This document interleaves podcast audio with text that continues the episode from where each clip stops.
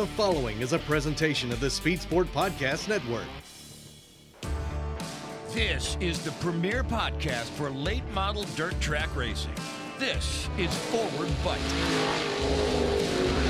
From the Crosley Studios in Race City, USA, here's your host, Kyle Armstrong. Welcome back to another edition of the Forward Bike Podcast. I'm your host, Kyle Armstrong, from the Speed Sport Studios, presented by Crosley Radio. This week, I'm lucky to have a guest here in the studio with me today, Adam Logan. I work with Adam at SRI Performance and, trying to get this podcast deal started back up. And it's really hard to get a line up a guest. Everybody's in Florida racing right now. And Adam has been raced in Florida. He's probably been there the last 8 or 10 years in a row. And me and him worked together. And I just looked at him and said, man, why don't you come do this? So anyway, welcome to the studio today, Adam. Glad to be here.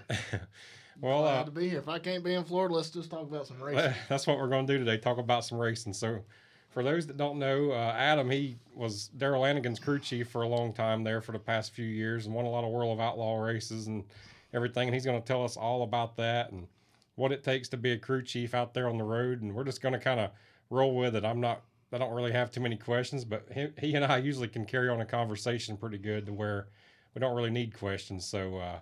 So anyway, Adam, I guess the first thing I'll ask you is kind of how did you get your start in racing and when was that? Probably got my start. Probably I was about 7 years old. My dad come home one day, said, hey, you want to go racing?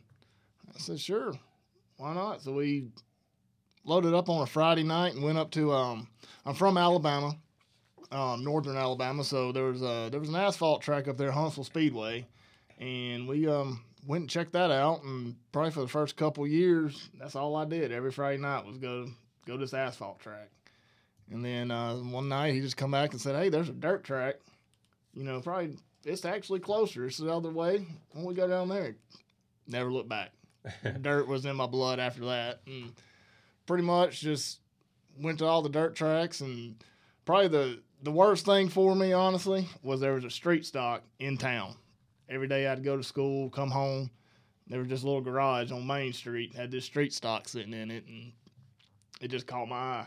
Had to get Mama to stop me, stop by there and check it out. Got to crawl all over it, sit in the driver's seat. And from then, it's like it meant something to me. You know what I mean? It's like, hey, this is, it's tangible. You can touch it, and you can actually get involved with it. And just from there, it led to, helping a local guy put some tires on his car, jacking it up and put some tires on, and then from there just progressed. That's the problem with a lot of racing is there's not a lot of garages that's got race cars anymore. Back in the day, that was on every corner in every city everywhere, and the kids would help out, and then they'd grow up to race, and there's not many of those. So for you to have that kind of a background, that's a neat story. Yeah, I mean, like I said, it was on Main Street, so like I was in Alabama. What was that? Where was that in Alabama? That was Hartsville, Alabama. Okay, who was it? The guy's name was Tim Baker. He had an old Camaro. It was red. Had like fluorescent 18 on it, and I mean it just had big wide tires on it. Screamed going down the track. I was like, and originally like I noticed the car on the track before I even realized, hey, that's the guy I pass every day. And it was just like they had a little car lot, and they had a little garage stall, and there was a car sitting in there just on a lift.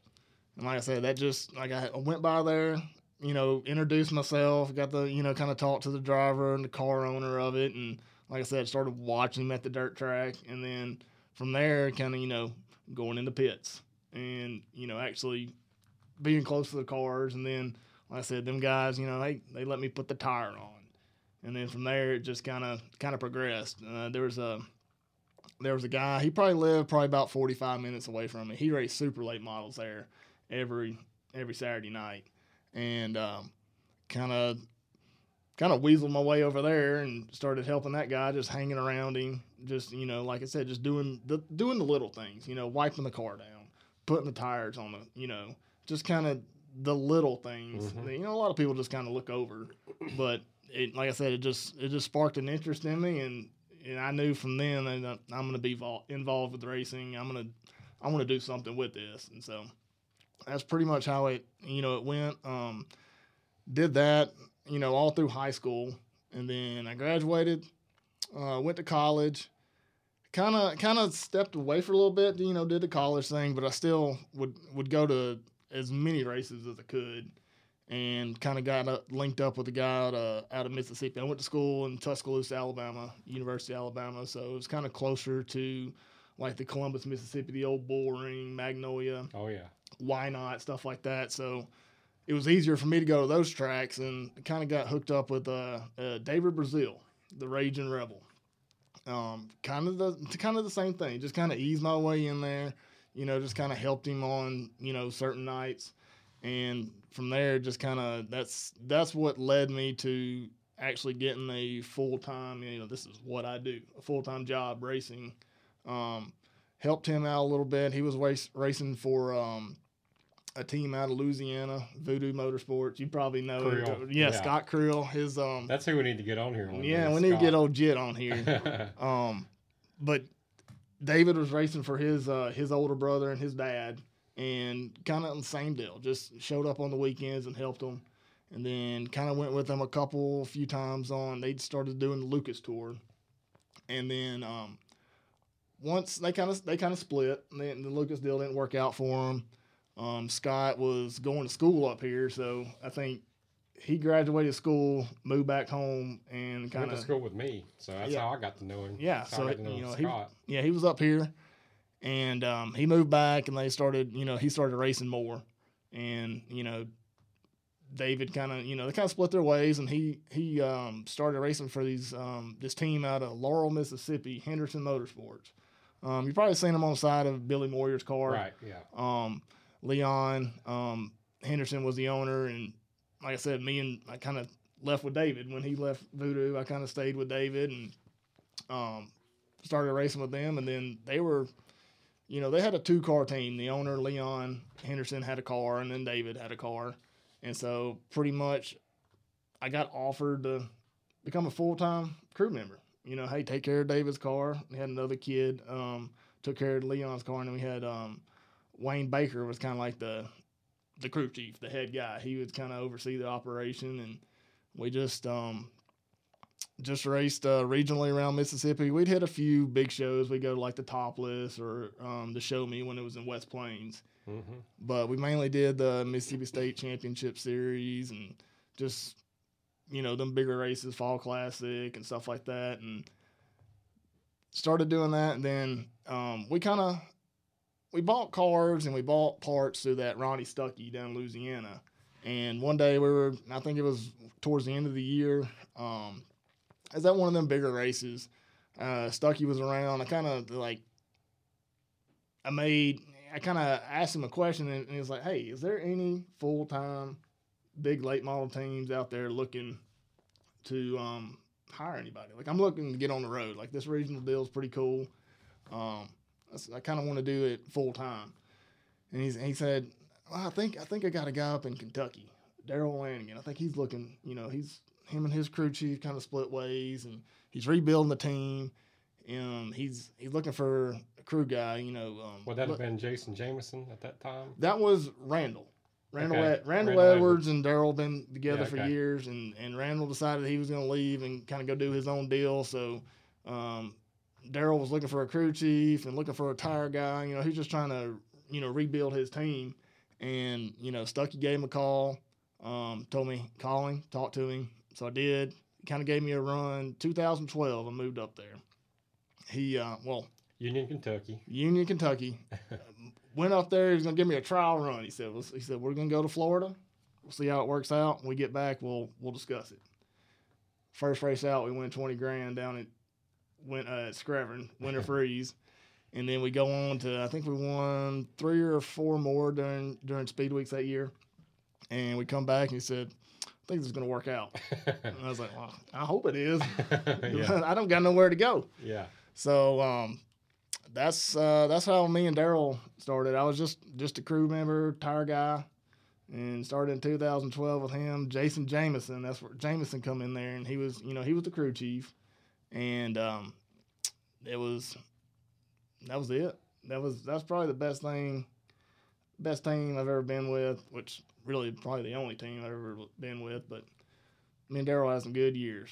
Yeah, well, after that, you guys beat down the road pretty hard there for several years chasing the World of Outlaws. And, I mean, I'm sure that we could go on and on and on about it, but you got to see a lot of racetracks and go to a lot of places just traveling. And I guess that was a neat part of it, but it is a lot of work. Oh, it is. It is. Like, just like me growing up, we only went, me and Dad only went to, one or two tracks every Friday, Saturday night. We go to Huntsville.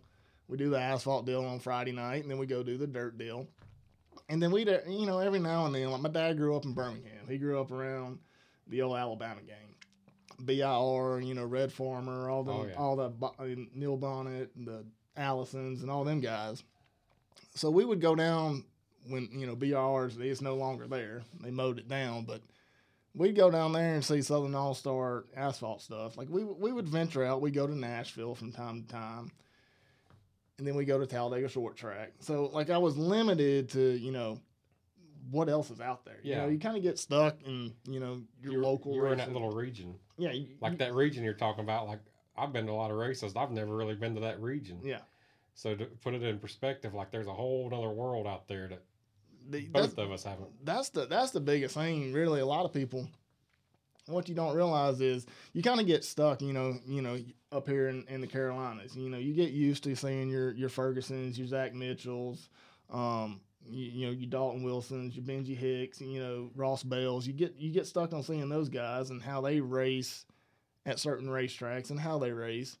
And then you get with a big team or you move regions and you're like, damn, there's more of these guys out there that are really good.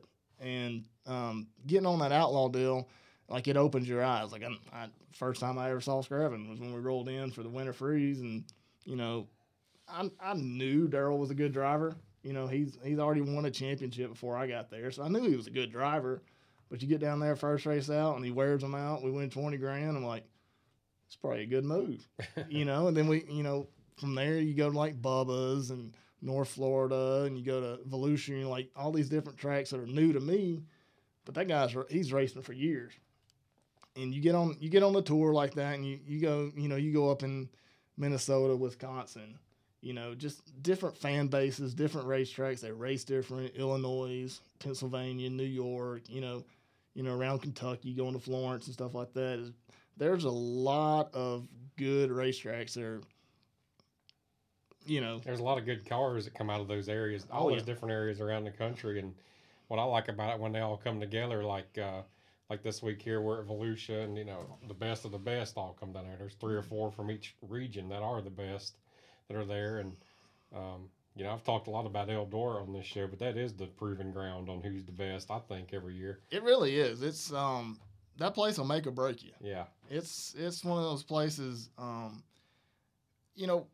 I first started with Darrell, getting on out on the road, the world and the dream, it was tough. Mm-hmm. It still is. It still is, but today you almost have a little bit of, an advantage as a newer driver who's never been up there, or someone who doesn't have a ton of laps showing up to the place, because they run the twin features now. You got you almost got 2 nights of racing before the World 100 Saturday. When we first time I went up there with Darrell. We went up there Wednesday night. You get in line. You pull down, you park, you unload, you go through tech, and then you crack open a beer. That's all Thursday was you go through tech, change what you have to if you. It wasn't like we didn't have horror stories like the old guys where you had to go back 3 or 4 times. We were pretty, little things here and there that they made you change or made you get within tolerance. But for the most part, you roll through tech, put it back in the box, and then Friday you'd have 2 laps, hot laps, and then you'd have 2 rounds of qualifying, put it back in the box. And then after then hopefully you made it in the top 120 and you raced your heat races. So, back, that was 2012, and before that, it was, if you weren't on your game when you showed up in there, it was tough. But now you know, you got 3 or 4 days. If you weren't good on Thursday, you know, you got a little bit of time to fix it, think about what you need to do. And then, like I said, you got 2 features that are 20, 30 laps. So that's a lot of these younger kids get more laps, you know, to figure out the place than like when Darrell grew up. You know, he'd go up there for years trying to get laps at the place. Yeah. So yeah, I like that format a lot better now, the way it is with the 3-day show and all that, because I never went up there whenever it was just qualifying. We're going to take just a quick break here on the Forward Bike Podcast.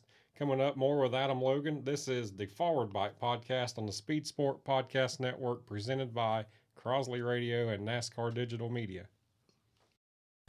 Well, listeners, in case you didn't get enough sports today, here's an ad break that'll tell you how to watch even more sports. YouTube is the new home of NFL Sunday Ticket. And if you sign up now, you'll get our lowest full season price of the year. Just go to youtube.com/Spotify offer to get $100 off NFL Sunday Ticket. Watch your favorite teams' out-of-market Sunday afternoon games, exclusively on YouTube and YouTube TV. All right, enough about sports. Go get more sports. Terms and embargoes apply. Offer ends June 6th. No refunds. Welcome back to the Forward Bike Podcast. We're still here with Adam Logan in the studio. Adam, before that, we were talking about going through tech at Eldora and talking about the show format at Eldora. Both of those are pretty huge topics right now in the sport of dirt late model racing, especially going through tech. What do you think about this droop rule? Kevin Rumley put out an interesting tweet the other night about how it was made to benefit the smaller teams, but he feels like it's hurting them more. You know, we saw it the other night there at East Bay. A guy got thrown out for not passing droop, and I think it's kind of, well, I don't know. I never have had to go through it personally, but you have. So what do you think about it? My views on it, I feel like it's, to me, it levels the playing field out to me. You know, like I said, I've been on, you know, a local team, kind of regional team, then a national touring team. You know, when you step up to that level, the World of Outlaw, Lucas, you know, them traveling guys that show up at the Crown Jewels and Eldors and places like that, I mean, their stuff is so prepared. You know, we work, you know, that's what our job is, Monday through, you know, Saturday, Sunday, you know, 7 days a week. That's what we do is we race. We work on the cars, we fine-tune our setups and what's comfortable for the driver, what's good for him. So, you know, to me, the droop rule almost, I think it equalizes the field out. Because, you know, and I'm not here to bash any series or make any series sound better than the other, but, like, before this year, like the Lucas rule was your deck height had to be, you know, 39 inches, you know, before rolling out on the racetrack. And then the Outlaws a couple years ago, which I was on a part of the team when that happened. They made this, instituted the droop rule, which really what it's made to do is, you know, everybody's left rear on these late models is, you know, trying to get more travel, out of that left rear. And the more travel, the higher you can get that left rear in the rear of your car, you're getting that spoiler up in the air. And you're getting downforce by doing that. So, you know, there were some teams out there that, you know, figured out how to do it better than others. They could get, you know, more travel, get the rear of the car up, get the spoiler up in the air, you know, more than others. And, you know, they were looking, you know, I was, you know, being on the Outlaw Tour, you know, the years before that and around that time, you know, everybody's trying to keep the cost. Everybody, you know, that's everybody's thing. You're trying to keep the cost down, You know, is it motors? Is it bodies? Is it suspension? You know, what do we need to do? So they instituted a droop rule, which basically all it is it's a chain with a little hockey puck in there, and it limits the travel of your rear end. To me, you know, I'm no Kevin Rumley. I'm not, you know, some engineer, you know. But just being around it levels the playing field out because no matter what you do before your car touches the racetrack, when you get on the racetrack and you gas up, rear end moves, you get in posture, you get an attitude racing around the racetrack, you're set at 50 and a half, 50 and a quarter, whatever the rule is. You can't get no more than that. No matter what you do, you're at 50 and a half, you know, and, you know, before that, everybody was trying to, you know, trying to get that left rear down as far as they could. You know, they were rolling through the pits, scraping, you know, the plastics off the side, the left side, standing on the back of you. Find the biggest guy you can get, you know, yeah. And get old Jim Bob out there to sit on the back of the car to suck it down. You know, we were, you know, building shocks that, you know, had blowout valves in them that once you push it down, it's dead. And so you could push it down even further. And so you were getting everything you could, you know, getting that left rear down, getting the back of your car down so much that then you could jack your spoiler up in your rear deck. So you're 39 inches, but then when you get on the racetrack, you get an attitude. Mm-hmm. Now you got more. I get that. Now you get more. I mean, obviously, yeah. You know, and so I feel like the droop rule to me, you know, I think it levels the playing field out. It's not, I mean, it is, I see the side of it where, you know, you got to pay attention to it more. I mean, you know, you change your stagger. You put a bigger left rear on, or you change your loads, or you – all that stuff does factor in to your rear deck height. You know, all that stuff does. So, I mean, you do have to stay on top of it and know, okay, where am I? You know, check it real quick. And it don't take long, you know, much to check it. You throw a jack under the – underslung, jack it up, tire comes off, check your deck height. It's nothing crazy. I mean, it's simple, but, you know, some people, I mean, and there's variables to everything. You know, some people saying, well, if the hockey puck breaks, been there, done that.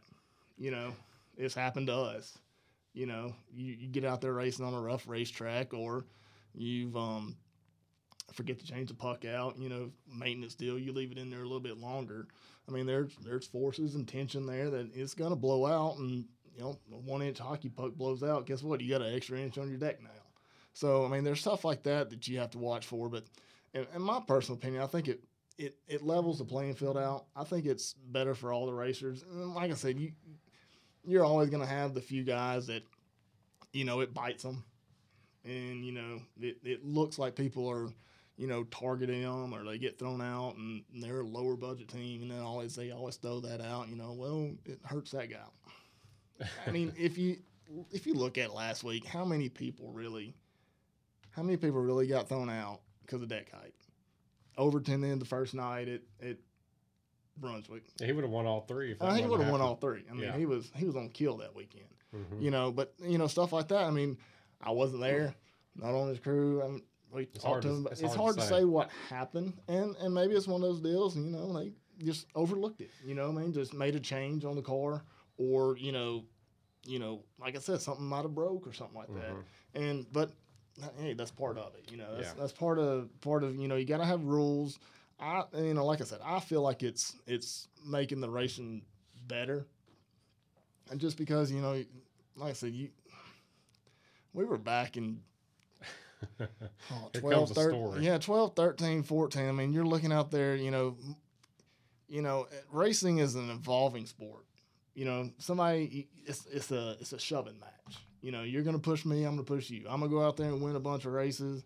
The next team's going to do their homework. Next thing you know, they're kicking our ass, and now we got to go do our homework. But I can just go back, and people started realizing, okay, we're in this attitude. Now, what more can we do to these cars to make them faster? And next thing you know, they're jacking these decks up. I mean, you can see it in some of the cars, like the windows are all bowed up and bent in awkward places. The graphics don't match from the door to the quarter. And like, why is there a big bare spot in between the quarter? Oh, they're jacking them up. So, I mean, it's one of those deals like that. You need to have a rule because, you know, no rules, this can be wide open. You're going to have somebody with a, you know, 60 inches back there. Car looks like, almost like a wedge car back in the day. But yeah. But that's my view. Like I said, that's just me being on crew. I mean, when we went through it, I mean, we were racing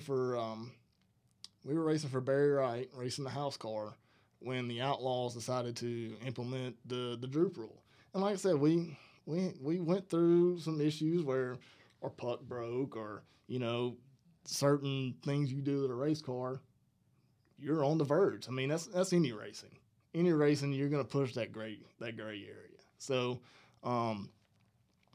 to sit there and say just because you're pushing it, it's a bad thing, I think it's a good thing. Yeah. So.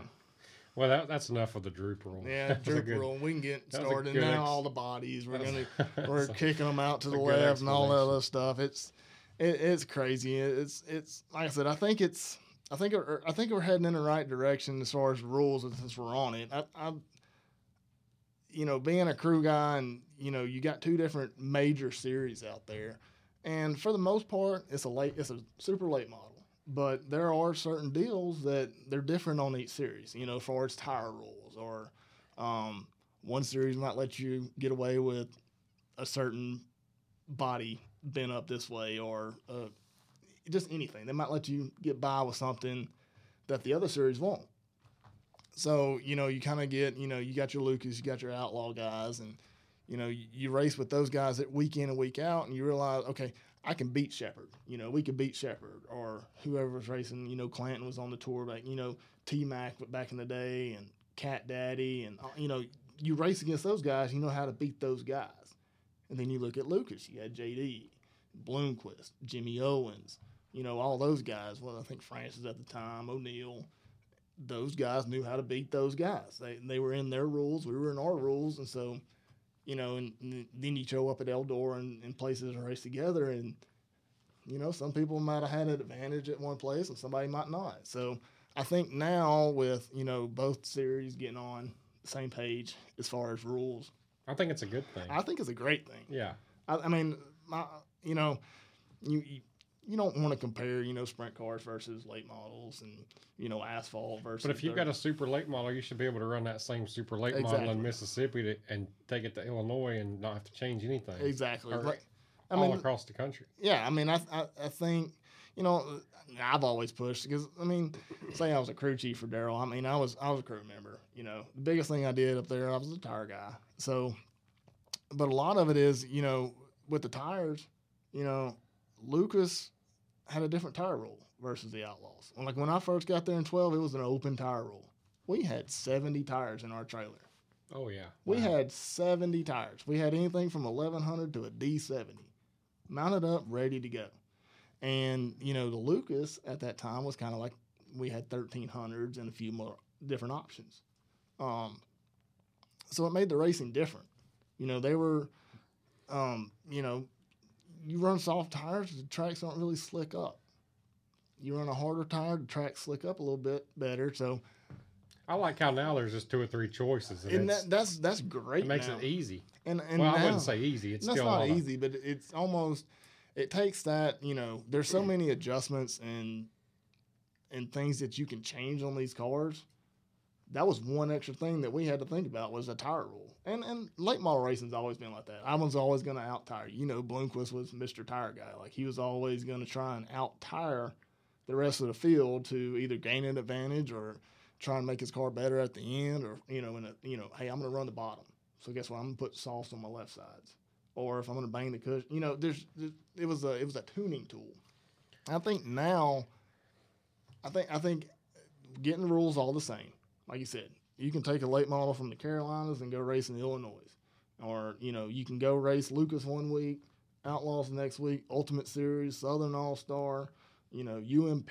Like, if I feel like all the bodies and everything's the same there, now I think we need a uniform tire roll. Yeah, I honestly think, that's a lot of it, too. There's an IMCA tire, and there's a Wasoda tire. Yeah. There's a, now, Lucas kind of went away from their right rear that they had. It was a Lucas tire, and they kind of went away from that because it's hard, we're talking about local guys, on that droop rule deal. It's hard for a local guy. He already knows he's underfunded. He's, he's doing the best he can, and then Lucas rolls in. Now I got to buy a whole different tire. Buy a $150 tire to or more and not make the race. That's tough. So now them getting rid of that and going to almost everybody running the same deal. I think it's that's the next step. I think that's coming. I can sort of feel like that's got to be the next step for sure. What about tire doping? I hadn't seen a good report from the Blue Ridge Labs in quite a while in super late model racing. I've seen some in crates and everything, but It's like as if they're not, or they're not testing them, or nobody really cheating them. Or do you know? I don't know. I can say this. As a tire guy, I never juiced a tire. Yeah. I wouldn't know where to begin, where to start. But there are people out there that's how they made their name was on that. And there's certain areas of the country that, you know, it's a free for all. It doesn't matter. It's legal to do it. Go right ahead. So, but I think every series does test. You know, Lucas, you win a race, you're checking your tires. Outlaws, you win a heat race, they're checking your tires. You go to Eldora, you win a heat race, your quick time, you win your features, you know, the preliminary nights and all that stuff. They're checking the tires. So I think now why it's not a big deal anymore is because there's so much testing. You know, you're not going to get by with it now. Mm-hmm. You know, you win a heat race, like, you know that's what's going to happen. They tell you in the driver's meeting, you win a heat race, we're checking your tire. Top three, we're checking your tire. So, you know, going in, hey, if I win this race or I finish top three, they're checking my tire. So it's not worth it now to do it. Yeah, it blackballed about five of them there a few years ago at Eldora. They weren't even allowed to come back for the World. That was at the Dream. And oh, yeah. I hadn't really heard of anything on the national level since that. We'll take just a quick break here, and we'll come back and talk another 10 or 15 minutes or so and wrap this one up. This is Kyle Armstrong. You're listening to the Forward Bike Podcast on the Speed Sport Podcast Network, presented by Crosley Radio and NASCAR Digital Media. Welcome back to the Forward Bike Podcast. This is Kyle Armstrong. This is episode number 40, and we are here in studio with Adam Logan. And Adam is telling us about some stories whenever he was a crew chief for Darrell Lanigan there for a time, and he, like I said, he works at SRI Performance now. We'll talk a little bit about that toward the end of the show. But Adam, I wanted to ask you, this is one of the main questions I wanted to ask you, and I'm not sure why I'm just now thinking to get to it, but like week to week for a crew chief or a crew member on one of these dirt late model teams, kind of talk me through the workload. I guess I would assume you wash days on Monday and just kind of take it from there. Pretty much Monday's wash day.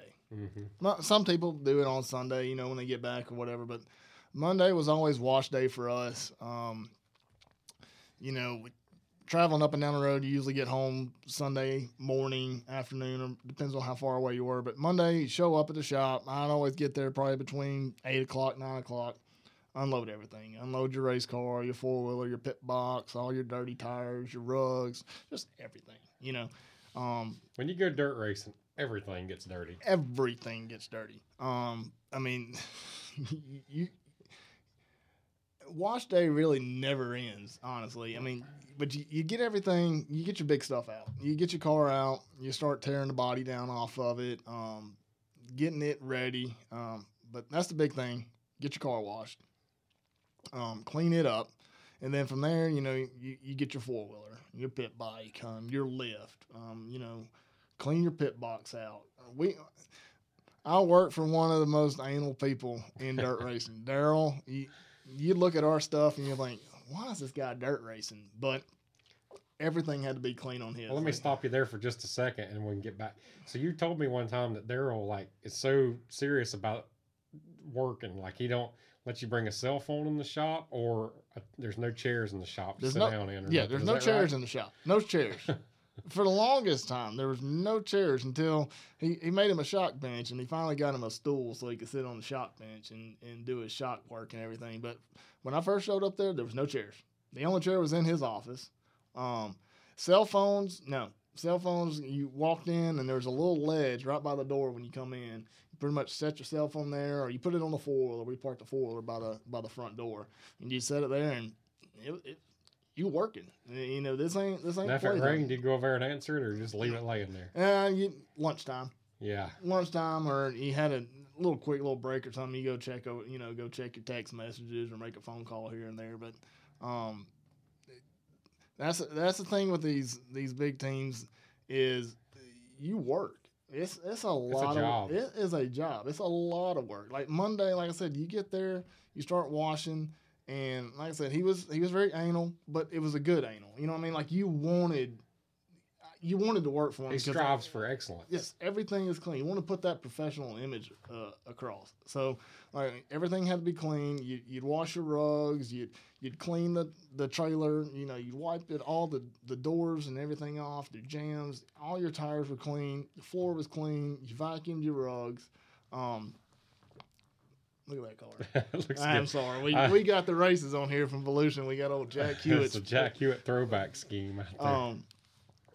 But yeah, the biggest thing about the washing with me, like you got to take pride in it. You know, this is what you do for a living. So, you know, it made me want to work harder when everything was nice and clean. But usually Monday, like I said, you get everything clean from the race weekend, and then on Tuesday you'd come in and you'd wash the truck and trailer. You know, wash the outside of it, get it all clean. And then while usually one of us, I was washing the truck and trailer, you know, Jason be in there working on the car. And then from there, once you get everything clean, then it's you go through the trailer. What'd you use up that week? You know, you start making a list of what tires to order, where are we racing at this weekend, did we wreck anything? Did we, you know, if you used up a starter, well, you got to put one back in the trailer, or we changed your ends out. Or, hey, your buddy come and borrowed a lower. Well, you need to have that stock. You got to inventory everything.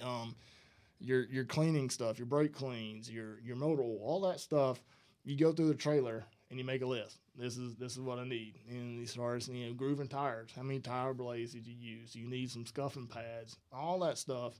You kind of inventory it, get it back right, and then on top of that, while somebody's doing all that, You're getting the car ready. You're going through it, servicing, and you're making sure everything, you don't have any broken pieces, anything bent, all your heims are loose. You know, how many laps are on your motor? Is it time for an oil change? You know, is your body dinged up? Do we need to make a new door, new quarter, anything like that? So usually Tuesday, Wednesday was a lot of maintenance, getting everything ready to go.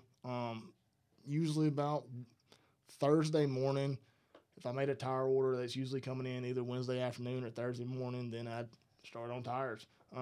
Try to get a lot of that stuff done before you left the shop. But, you know, you're working all the way up to about 4 or 5 o'clock on Thursday, loading up. Load up, hit the road about 6 o'clock, 7 o'clock, and drive all night. So drive all night, usually stay in a Walmart parking lot yeah. or something like that. But try to drive as much as you could. I mean, you leave, like I said, our shop was right outside Cincinnati, Ohio. So it was kind of hard to leave any time before 6 o'clock. Traffic, no matter which way we went. Most of the time we went north, so we had to go through Cincinnati somewhat. So we'd always leave about 6, 7 o'clock, drive to probably 2, 3 in the morning, sleep a little bit. And then we try to get ourselves where we were at least 2 to 3 hours Friday morning to the track. So we'd get to the track, you know, probably about, you know, 11, 12, unload. And I would finish working on tires. If there were some little maintenance deals that you didn't get to at the shop, you always trying to finish that up. Darrell was big on staying up on the shocks and springs. So everything come off. Like, you put load-up shocks on there, but when you get to a new track, you know, you're always changing your gears. You're changing your shocks. You know, it might be, you know, getting a different setup on there. So a lot of that, up till race time, race all night, load up, and then drive. You'd probably, you know, between each races was probably about 3 to 4 hours. That's probably a good three to 4 hours to your next place. Some of them were 5, 6. But you turn around Saturday, unload about 9 o'clock, try to get there between 9 and 10, unload.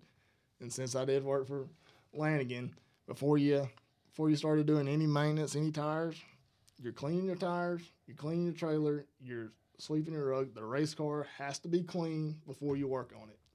It has to be wiped down. But that just goes into being professional, you know, trying to put off a good image of, you know, what we're doing for a living. You know, like I said, show pride in what you do.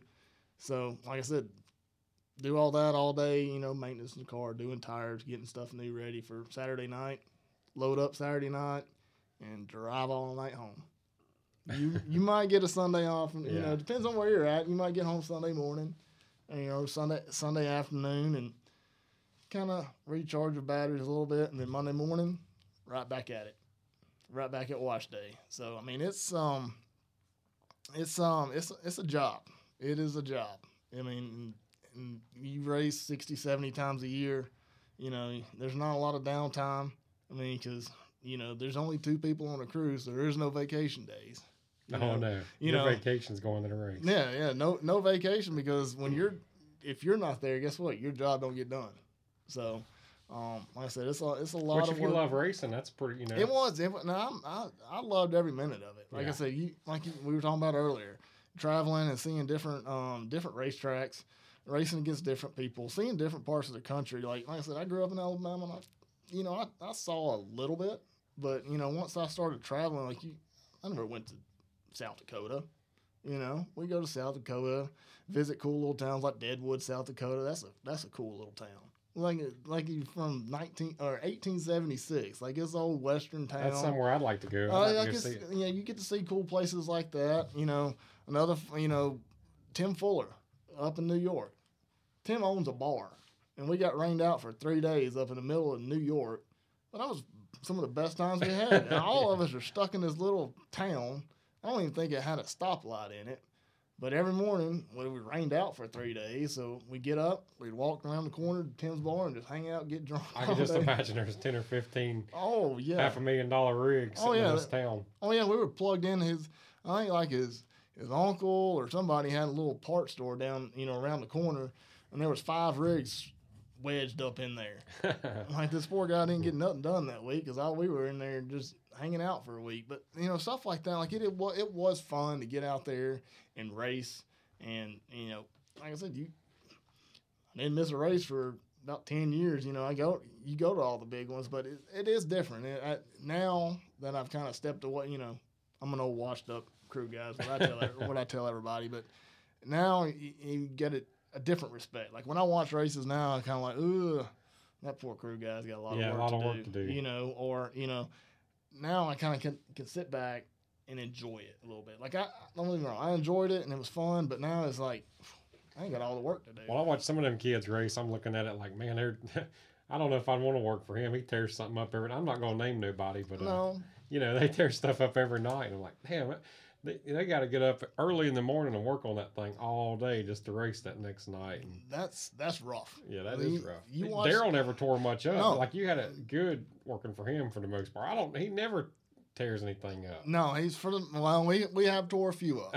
We have tore a few up, but like for the most part, like he was such a clean driver. Like he kept his car so straight, and you know he'd race you hard. But he wasn't gonna door you. You know what I mean? Like he wasn't gonna use you up to get past you. Like he was gonna do everything he could to race you clean and get by you clean.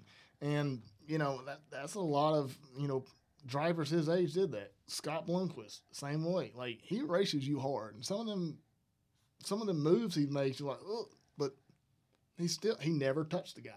You know, Jimmy Owens is the same way. That Earl Pearson's like that. You know.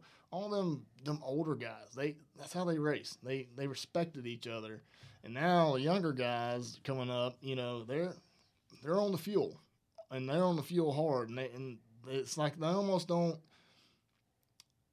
They don't wait. The opportunity is there, and we're gonna take it. You know, it is what it is. You know, clear high or clear low. We're just going to chop your nose off, or we're going to drive through you type deal. And, you know, you look at it from working from a guy like Darrell where, like I said, we rarely had body, you know, work or anything. But some of these younger guys, you watched East Bay last week. Whew.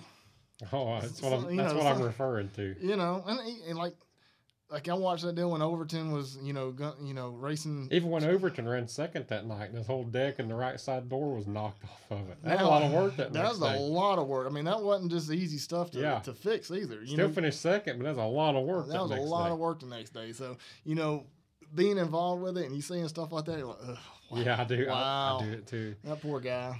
But, you know, stuff like that. I mean, I think the racing is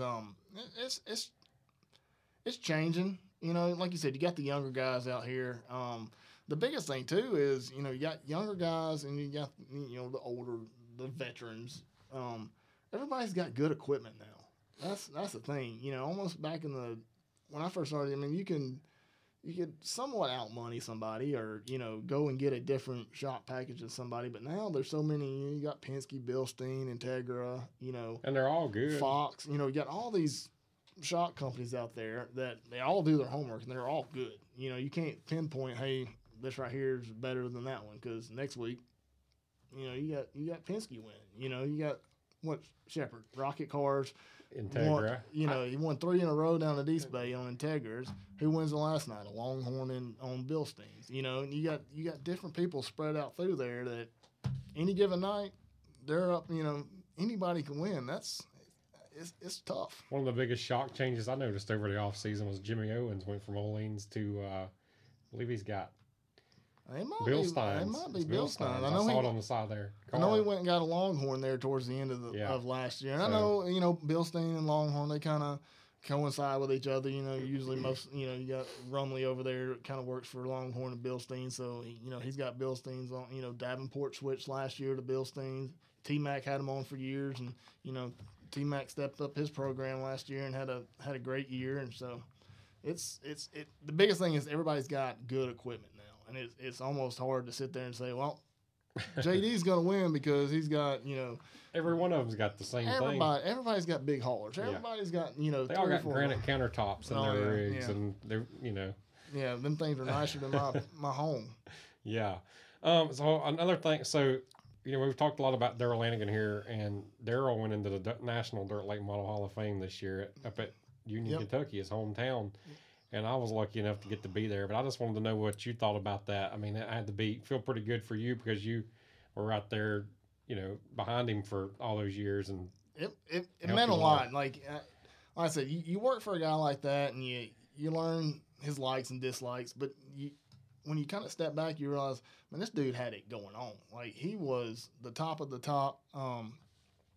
I mean, he was so focused, laser focused every race we go to. Like, he gets that bad rap of being a, you know, kind of a prick and not, you know, not fan. But people don't realize, like, when we were at the racetrack, he was focused. Like, that's what we wanted to do. That's what we did for a living, was to win races.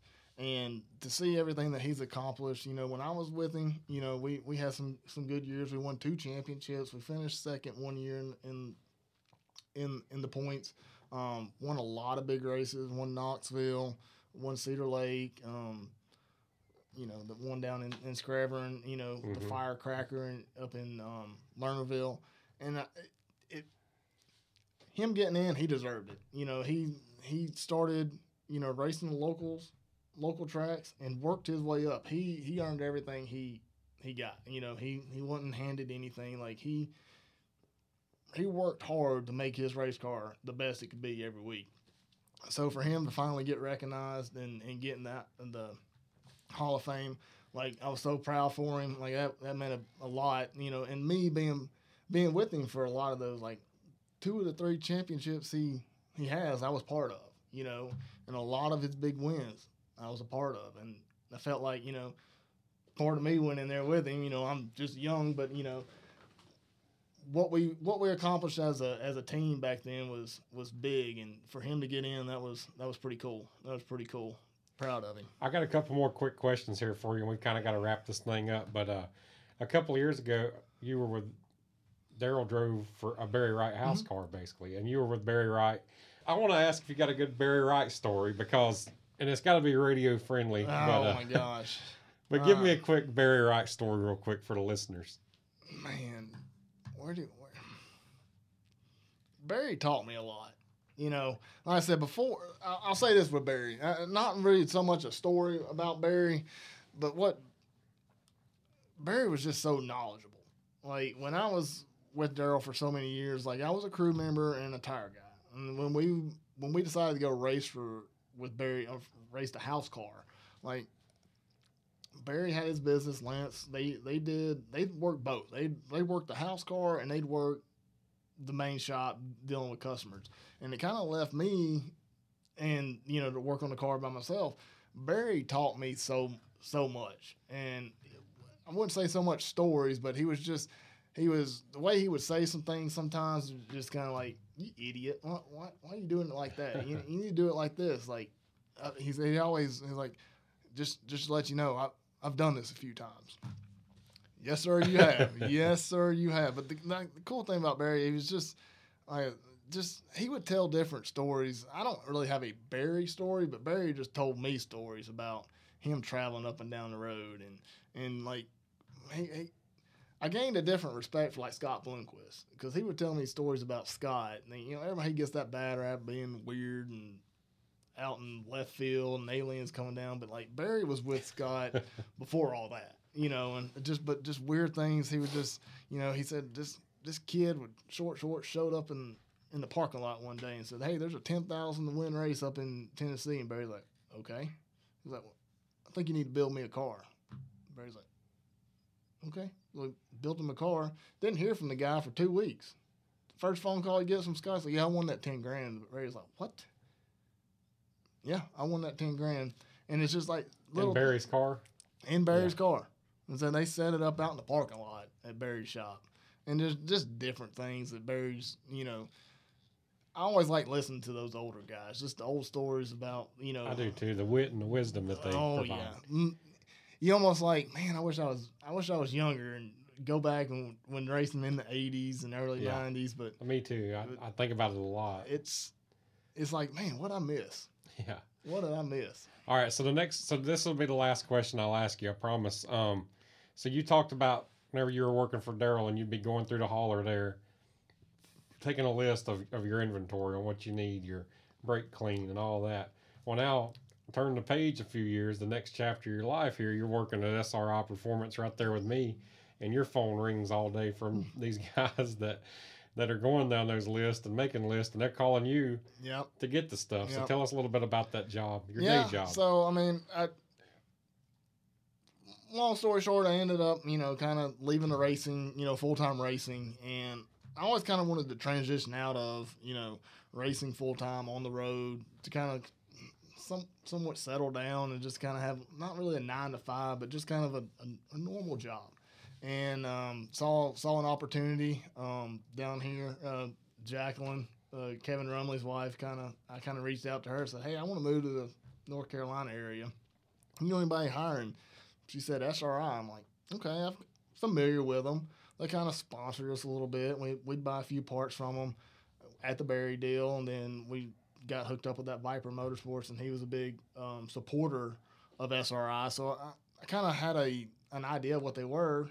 So I interviewed and said, we need a sales guy. It does help because I was in that world and I did it, you know, Monday through Friday and at the racetrack. You know, I understand what these guys need. And I kind of feel for them sometimes. Like, we're going, you know, everybody's feeling it. You know, you can't get nothing, can't get parts and everything else. But it's kind of like, I understand, man, I understand. Like, you need that setup. You know these guys. You need these rotors. You need this part. You need this, you know. I get it. You need a bell housing to build a race car. I'm sorry, but yeah, it helped me being in the racing, being involved week in and week out, understanding, hey, what it takes to get that car to the racetrack and what you need in your trailer and all that. Now, I'm that guy. You know, I was always, you know, making a list, handing it to Darrell, hey, we need this, this, and this, and he'd make his phone calls to our suppliers. And now, guess what? I'm that guy. You know, I'm the guy that everybody calls. Yes, my phone. People got my phone number. They're calling me. You know, I need this. I need that. Hey, will you check on this? Will you check on that? So it's pretty cool. I mean, I like it. I think it's keeping me involved in the sport. Like, I love racing. I'll never stop going to the races and enjoy watching it. And, you know, we got Flo on our phones right now watching Volusia. Like, I love racing. So this is a pretty cool job that I get to be involved with racing as much as SRI does with the sport, you know, as far as sponsoring series and different drivers and different events that they got going on. It's pretty cool to be part of a company like that, you know, that's what they are.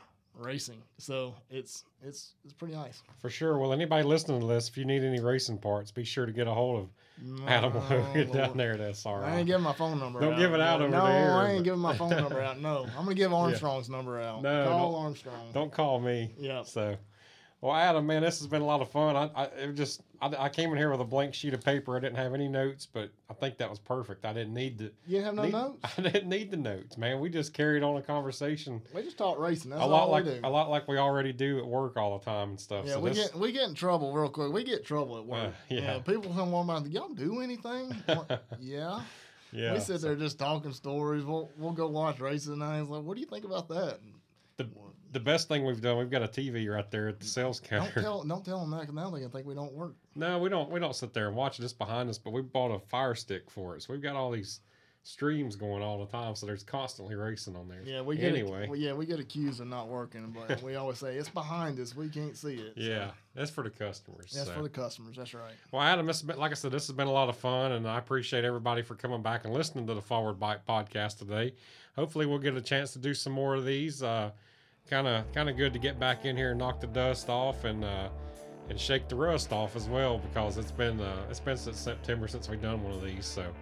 It's good to be back, and hopefully we'll have the opportunity to come back and do some more of these, like I said. And anyway, another episode of the Forward Bike Podcast is in the books. I'm your host, Kyle Armstrong. We'll talk to you soon.